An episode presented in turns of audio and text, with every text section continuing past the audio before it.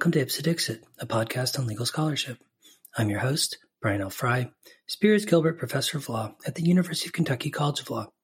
My guest is Ezra Rosser, Professor of Law and Associate Dean of the Part-Time and Evening Division at American University Washington College of Law. We will discuss his essay, On Becoming Professor, a semi-serious look in the mirror, which was published in the Florida State University Law Review. So welcome to the show, Ezra. Hi, it's great to be here. Yeah, I'm I'm really excited to talk to you about this paper, which was written a fair number of years ago, uh, but still feels really timely to me in a lot of ways. Uh, and I really enjoyed reading it. I thought it was really funny, and uh, I'm glad you're here to to talk about you know something a little bit older than uh, than what we usually talk about. Great, yeah, and I just reread it for this purpose as well, and uh, I was both entertained and horrified by myself. well, so I wonder if you could provide a little bit of context for listeners to the paper. Um, sort of broadly speaking, what was the motivation for writing this particular essay and the kind of personal context in which it it was written? So, you know, part of the motivation was just annoyance, right? So, uh, I was annoyed by myself. I was annoyed by the job, and I think we all go through periods when we're just annoyed, right? Um, and uh, for some reason that year I was annoyed, and so I needed an outlet for look for it. Right now, I'm writing op eds as my outlet, uh, you know, where I release that annoyance. But uh, at the time, I decided this was a good way to do it. I was in between other projects, and um, that was the main motivation. The other was my mentor. Uh, one of them is Rob Williams, who'd done a great similar parody when he was at roughly the same stage in his career.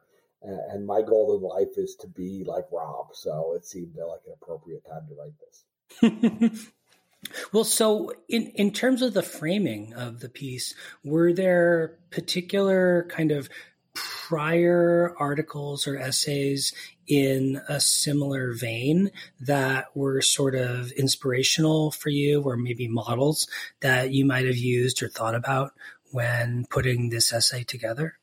Yeah, when I started writing, I didn't think that there would be, uh, other than Rob's. I mean, Rob's Williams's one really was. It was all about how he called law professors story haters. Um, and so I knew his was out there. And then I this is a little embarrassing. I read a couple articles on the infield fly rule and thought that they were parodies, but later found out they were actually serious scholarship. Uh, but I, at the time, thought, oh, haha, we're writing about a stupid thing. Uh, that gives me more freedom to write about a stupid thing. So um, those were sort of the, the only sort of things I looked at in advance of uh, sitting down to write. Mm. Well, so when you, you talk about storytelling, I mean, your essay is in many respects very much a story, kind of elements of your own story itself. I wonder if you could talk about the story that you tell in this particular essay and why it sort of felt like an important one to tell at that point in time. Yeah, I mean, it was important for me mainly because we had you know, I had gotten, I graduated law school. I'd done a fellowship that was fairly well paid, you know, for on a national level, but wasn't enough to make me really comfortable. We had a Geo Prizm with no uh, AC those two years, et cetera. And then I moved into a tenure track job, and life just opened up as far as financially, right? And that shock um, was something that, uh, as the parody says I've been dealing with for a while. My parents were relatively poor.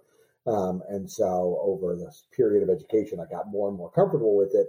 But it wasn't, it wasn't until I got the tenure track job that I felt financially secure in a, a way that was notable for me, but also what it, what does it mean for me to be making at that time, you know, three times as much as my uh, mother?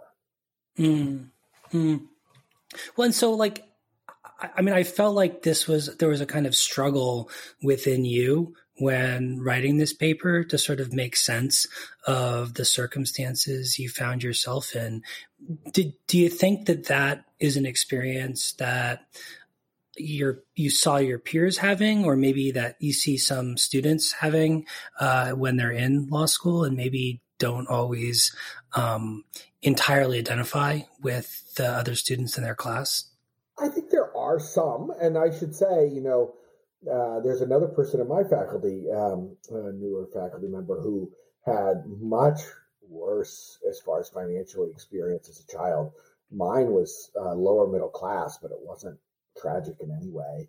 Um, uh, and so part of the challenge is just being honest about that, right? Mine was not a horrific financial experience at all as a kid. We had food, we had shoes, as I talk about in the parody, we had shoes with duct tape, but they were still shoes. Um, so I think at the time I wrote it, my main issue was I wasn't seeing anybody like me. Uh, you know, when I talked to peers um, and their faculty member, I remember one lunch conversation that actually happened in the last five years, so after I wrote it. But we were talking about how we grew up, and one person was like, "Well, I was, you know, relatively poor too. I understand." Um, and I was like, "Oh, what did your parents do?" "Oh, they were both lawyers." And I was, part of me was like, "No, you know, uh, that's not the same as a bus driver." So, um, I, since then, since I wrote it, I have encountered more people uh, even in the academy who grew up in, in, different circumstances than seems to be the norm. But the, there are far fewer, I think, people that are class movers upward than I see professors who say, "Oh, my parent was a professor. My parent worked on this high level government thing." Uh, that seems to be more the norm than the uh, reverse.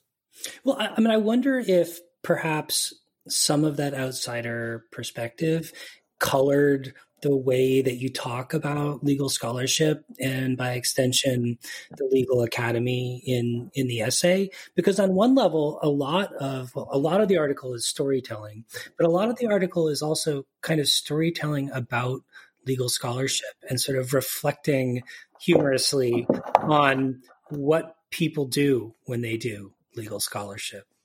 Yeah i mean i think part there's two parts. One is it was meant to be funny, right? And so some of the things I write, I wrote mainly because I thought they were funny, not necessarily because I was taking it too seriously. Uh, but the other more serious side on that was um, I was encountering people for whom they seemed intent on displaying how smart they were constantly. I mean, you'd have lunch with them and it would be here I can display how smart, right? It was sort of in this pre Google everything where it mattered if you could come up with random facts. Uh, and those conversations just depressed me. So I needed to write about it, I felt. Um, but beyond, I mean, I, I, I think one of the challenges, and maybe this happens post tenure, is it's great when people get to a space where they don't need to always be proving themselves, where they can be more open and honest. And so that I was not finding that in the academy at the time I was writing. Uh, I've since found it much more, um, and I think that's just part of the growth of through your career as you start to develop your own community. One one thing that really struck me is in the framing of the essay was the way in which you kind of underscore the highly formulaic way in we in which people in the academy seem to go about demonstrating a sort of performative kind of intelligence. Yeah, I mean, I think one of the things um, that, and that you emailed about that you sort of teach uh, a class on legal writing. I think one of the, or on uh, writing uh, scholarship, and I think one of the things that's interesting that happened after I wrote this was I wrote an article um, that was my best placed article, and before I started writing it, I deliberately just read, so I'd read the material for it from all sorts of sources. And then in the month before writing, I only read top articles, articles placed well, right? Um, and that helped develop the sort of the content wasn't going to change, but the approach was going to change. You know, it was going to get a longer introduction. It was going to, you know, one of the ones that I remember being quite deliberate about was the use of the word thick uh, because all law review articles by elite authors at the time were saying the thick theory this, this is a thick understanding. I was like, I'm going to use thick, even though to me, that's a ridiculous word to have to say. Um, and in the parody, you had the same thing where people would be like, well, I happen to choose New Haven. No, you chose New Haven because you're signaling I'm an elite, right? So, um, uh, some of those deliberate efforts of saying I'm part of the in crowd to me were also just both annoying and worthy of making a parody about. Uh, so one thing I couldn't help but wonder reading the article, which had a kind of almost feeling of literary criticism to some parts of it, was to what extent you think the kind of form of legal scholarship affects its substance and the kinds of things that people are able to say effectively when they do legal scholarship. Yeah, you know, and I, this was the odd part about rereading it now. In my, uh, this may just be, you know, I've become such a part of the system uh, over time and being in uh, the job for so long. In my original parody, I made fun of the fact that there was really excessive length uh, to hide a pretty basic idea. My main concern right now is I realize I write long, uh, and law reviews want it to be, you know, under twenty to twenty-five thousand words, and I'm writing one right now that I finished part one and I'm at 13,000 words and I'm thinking, oh no, how am I going to get it down to the right length? Uh, so I don't know if that's me or if it is uh, having changed or if it's something about the form, but I think the larger point on your question is the need to appear novel does continue to be something that uh, I would say annoys me or that um, bothers me about current legal writing. So I've read this year, I um, read a lot of articles um, that, by other people, uh, not quite in my field, but um, you know that I was asked to review, and the first thing they all say is, I'm doing something that's never been done. And you sort of want to be like, no, that's been done many times. Uh, uh, and they even cite to the ones that do similar things, but there's the need to claim novelty when the honest thing is, is you're, the person is really writing something pretty related to what other people have done, just with a slightly different angle. Mm. I mean, do you think that that need for the appearance of novelty is in tension in any way with any kind of goal we might have of pursuing actual novelty? Maybe. I think, you know, I think when I read those sorts of claims of novelty, I read it as the one is just a playing the system, right? Uh, the the law review editors who are going to select your piece, uh, argue hopefully for a high end journal, don't really know whether they can and even when they read it they won't know is this something out there that's been done many times or not? And so partly it can be just gamesmanship um, and if that's true then what i'd love to see more of happen more that doesn't seem to be happening is then revisions by the author in the editing process to tone down the claim novelty. Um, i think the other bigger picture answer to your question is the novelty or the claim of novelty is being made in a way that does drive people towards higher theory, so away from grounded scholarship. Um, because if it's more grounded, it's going to be really transparent. It's not not novel. So there may be a degree to which the novelty invites high theory um, and sort of excessive reliance on theory. Mm. Well, so in the in the essay, you make a number of relatively specific and quite humorous criticisms of various forms that legal scholarship tends to take, uh, attributing the prevalence of those forms to people at different kinds of institutions or different places in their careers. Um, I wonder whether you think that those observations still track similarly today, and if legal scholarship has changed, has it changed for the better or for the worse? Yeah, I think many of those things, particularly at the elite, still continues to uh, be true. I think we all know people, uh, once you've been teaching for a while, where you have the sort of Yale comment, and, and not to pick on Yale too much because it's also other elite schools, but that sort of comment makes it broad enough that no one can disagree, but also broad enough that it's unclear if you're adding anything to a useful dialogue, right? Um, and I think that pattern I still see is very prevalent, um, especially this, you know, and I wonder what it's driven driving it, but it could be that it's being driven by fear of being critiqued, right? If you make it sufficiently theoretical and sufficiently broad, then no one can pin you down. And there's value for risk averse people like law professors in claiming that space. Um, the other categories, I think one I, maybe I overstated what people at uh, not as high rank schools do, um, because even at not as high rank schools, we all aspire to follow what's being done at a few schools, um, and so. Uh, and if the more you follow what's being done at a few schools, the more your chances of being noticed at those schools are, right? So, I think to some degree I may have overstated the difference between schools. So you just described law professors as risk averse, and I'm inclined to agree with that assessment. I wonder how you think that kind of risk averse tendency in law professors affects the kinds of goals that they set for themselves and also that they're kind of encouraged institutionally to set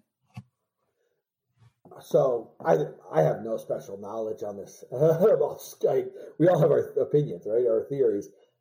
I'll say one. You know, if I was to write a new parody, one of the things I would uh, add to the parody would be the law professors who repeat the exact same argument time and again across multiple law review articles. Right? There is a sp- subspecies, and I just it to me it's and if you acknowledge it, fine, right? If you acknowledge I'm not saying anything new, you have a footnote that says this was put in this chapter, which I've already published. I'm simply repeating myself. That would be great. But the challenges for so many law professors is that they repeat the idea. I have reviewed one scholar where I, because I had to introduce them for something, had to reread their entire essentially material and it was all a repetition, including the cites used, the arguments made, the language in the article. And to me, that may be part of um, the risk aversion, right? So this person discovered if I write this, I get well placed and get a lot of praise. And so they've decided not to write anything new. Um, uh, that's an extreme example, but I think we do see people sort of getting in a, in a niche and staying there for a very, very long time. Um, it can be defended. You're now the expert. Uh, and also that there are constantly new students and new faculty members, so you do need to remind people you're the expert. Uh, but it still doesn't make for very interesting things uh, across the different years. Mm, mm, mm. Yes, with every article, the the uh, the projected audience stays essentially the same. Well, well, or it gets younger. I mean, I think that's the challenge is that the younger people don't know you did that five years ago, yeah. Uh, and so they continue to heap praise on you for your brilliant idea you had in the article that was published five years before. But why are you publishing the same article now, five years in the future, with barely any and sometimes not even any updates? Yeah. So in the essay, you use as kind of a metaphor for the legal profession or the way we kind of think about incentives in the legal uh, legal scholarly profession as chasing the gold star right and i wonder if you could talk a little bit about that and how you think it informs the way we think about what we're doing and why we're doing it yeah, I think there's lots of different answers. And I would say I am not above chasing the gold star. I chase the gold star. I think the gold star changes over time. Um, one of the challenges, you know, I'll just say in my own life, is after you get tenure, which this piece was written before tenure, after you get tenure, some of those gold stars you want may come into conflict with your research gold stars that drove you to tenure. Um, but you do things to get those gold stars. And um, in my own life, right, uh, I've you get to the more time you spend at one particular institution, the more you care about that particular institution.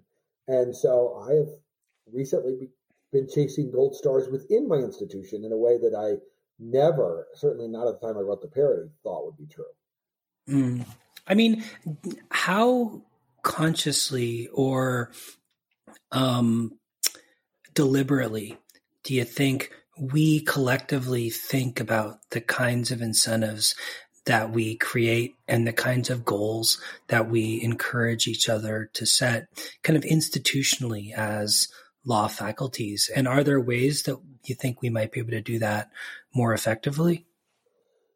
I think some of the things are really transparent, right? If somebody gets a good placement on their article, they get noticed within their faculty and they get noticed outside their faculty. And that's the big gold star that everyone notices. Uh, you know where your people within your field place something. Um, and even if you haven't read it, you give them credit for it, right? Even if you don't know if it's actually good. Um, and institutions do the same, right? So they're when people are up for tenure, right? It's much easier to have a article that was well placed uh, compared to an article that's not as well placed, even if the article was the same. Um, and so we sort of ignore the crapshoot uh, part of it when we come to decisions about what's happening with quality. And to some degree, that makes sense. I don't really know, say, intellectual property. And so the best marker I have are gold stars associated with it.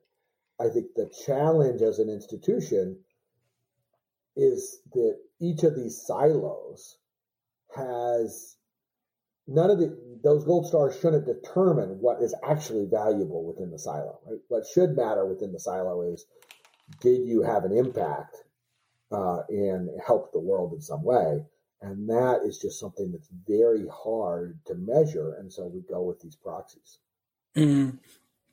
well looking back at this article quite a few years later are there aspects of it that you no longer endorse things that you endorse in a similar or different kind of way or things you would have added that you you didn't think about at the time i don't know I, I had that same question with myself when i read it today and i think there are things that happened after the article so if i was to do you know, uh, a follow up article. I've even thought about what it would be about. So the first one was about learning to like brie.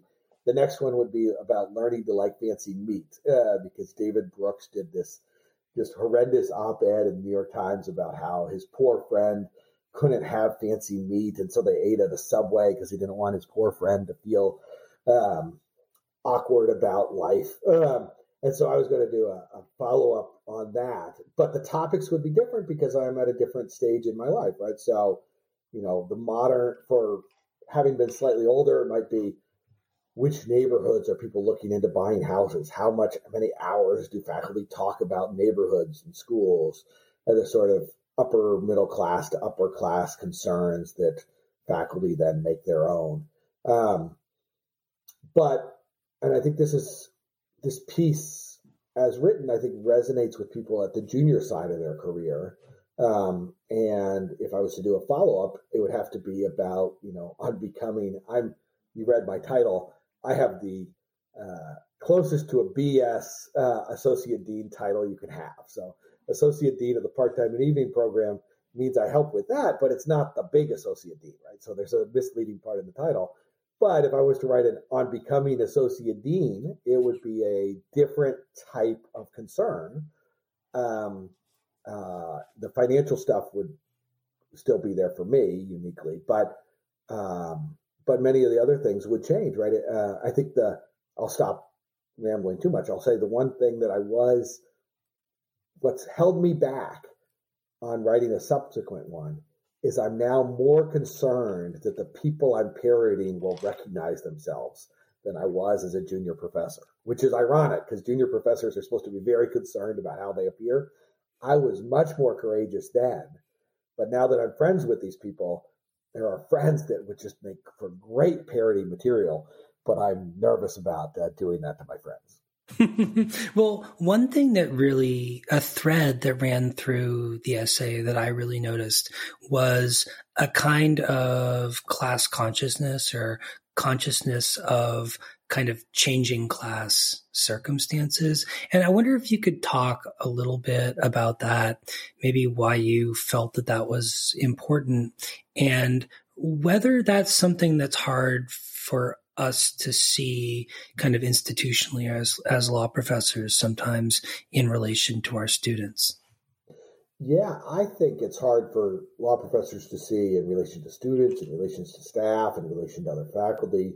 Unlike other markers you know race where it's visible um, uh, class is often something we just don't talk about. Uh, and so and even if we talk about it, there's a degree to authenticity. I had another person, again, um, a law professor, perfectly nice person, who also thought that the article resonated with him, and I'm sure it did in some way, but he was the child of a law professor. Uh, to me, that is not the same, right? And so uh, it is very hard, I think, for us to, in the legal academy, to really deal with class. And that's partly because we've chosen not to, right? We choose to imagine our students is all going off to law firms uh, and all coming from pretty strong privilege, and a lot of them do.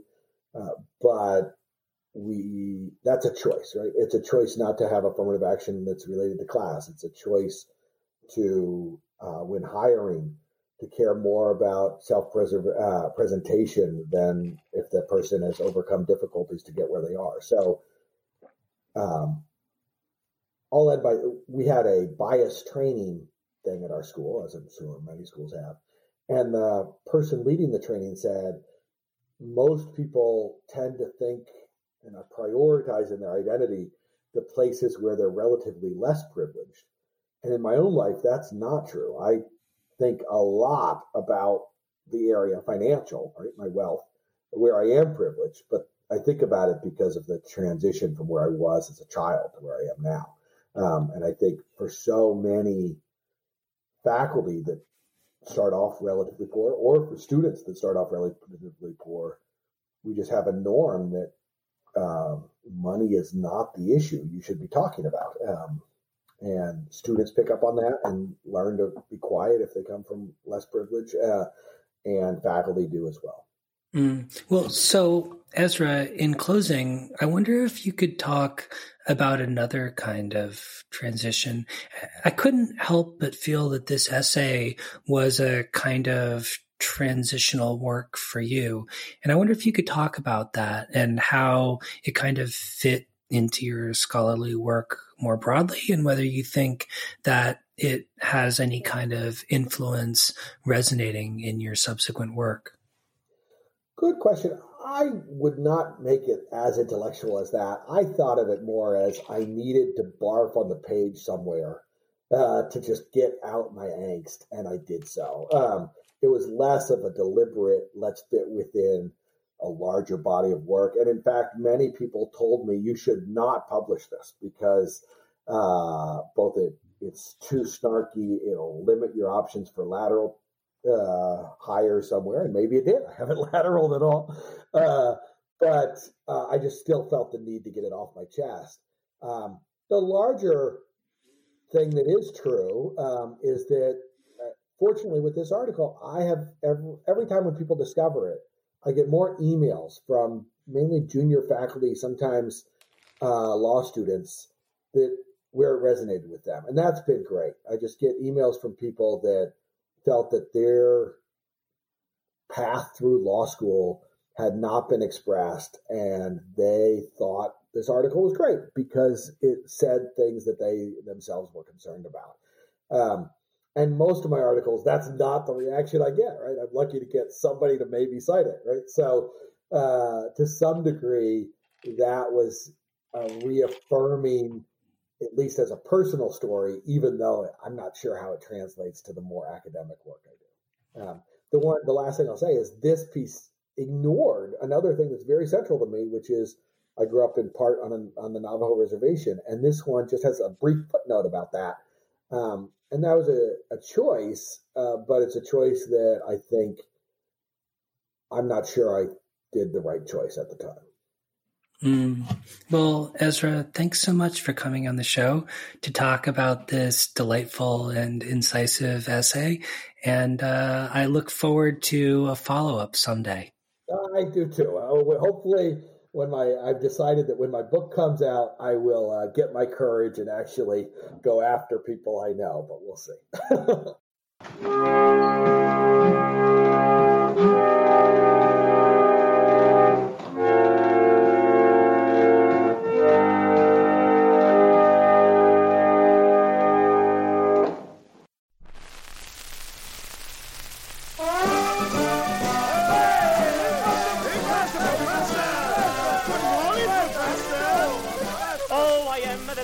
professor. Don't think that I am a fool. I am the big professor, and I never went to school. I come to this country when the people ask for me to teach the broken English at the university.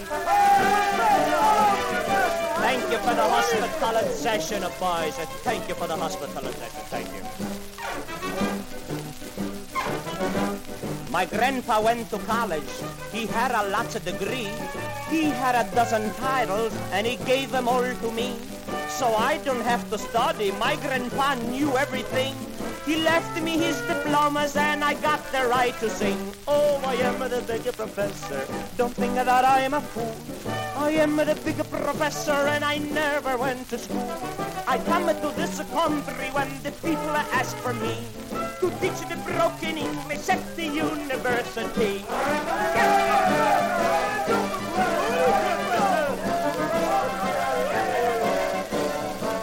Thank you from the very heart of my chest, Pastor. Thank you.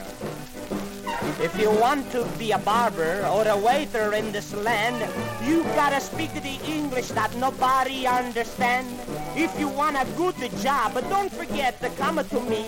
I'll teach you the broken English and you make a lot of money. Oh, I am the big professor. Don't think that I am a fool. I am the big professor and I never went to school. Oh, I come to this country when the people ask for me to teach the broken English at the university. You touch me, boys. You shake me. Ah, you move me completely, Asian. I work about two months in one university.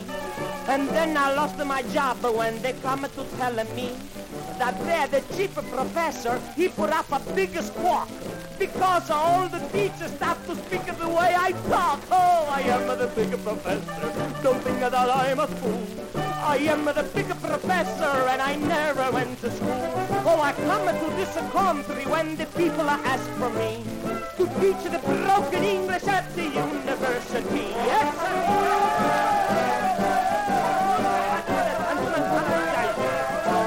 You've made me sentimentalization all the way